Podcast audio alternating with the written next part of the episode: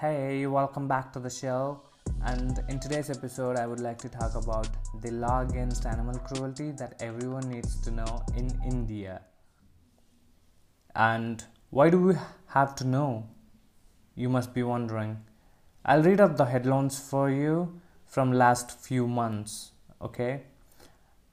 Man arrested for hurting dog after phone call. Dog beaten to death in Mumbai. Andheri men caught on CCTV for hitting dog with rod. Man booked for running over a stray dog in Mumbai. Recovering puppies killed by unknown persons in Mumbai. Biker in Agra intentionally crushes two puppies under.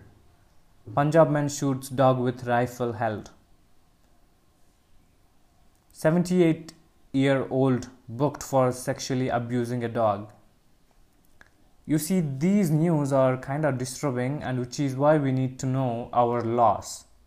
Okay, now let me read the law out for you. The Prevention of Cruelty to Animals Act was enacted in 1960 to prevent the infliction of unnecessary pain or suffering on animals and to amend the laws relating to the prevention of cruelty to animals. After the enactment of this act, the Animal Board of India was formed for the promotion of animal welfare. And do you know what happened recently? Recently, the government prepared a draft to amend the 60 year old Prevention of Cruelty to Animals Act, proposing a penalty of up to 75,000 rupees or three times the cost of an animal with jail time up to five years or both if an act of the individual or an organization leads to an animal's death. So, the final point here I'm trying to make is the world could be a cruel place, but if you know your laws, you can not only be informed but also help ones in need.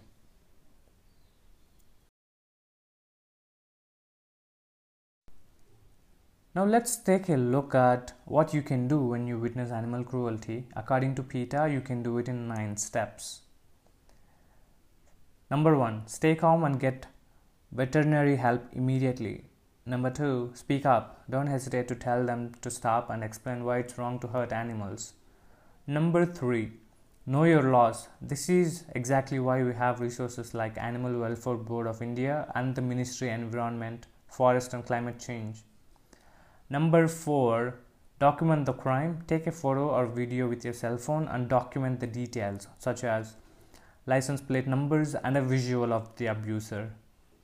Number five, file FIR with police immediately. You can also do it with court as well. Number six, notify other appropriate authorities for example, if you witness cruelty to animals at a tourist site, notify the Ministry of Tourism of the state you are in. Or if someone is abusive to wildlife, contact a forest officer via the state's forest department. Number 7. Contact animal production groups.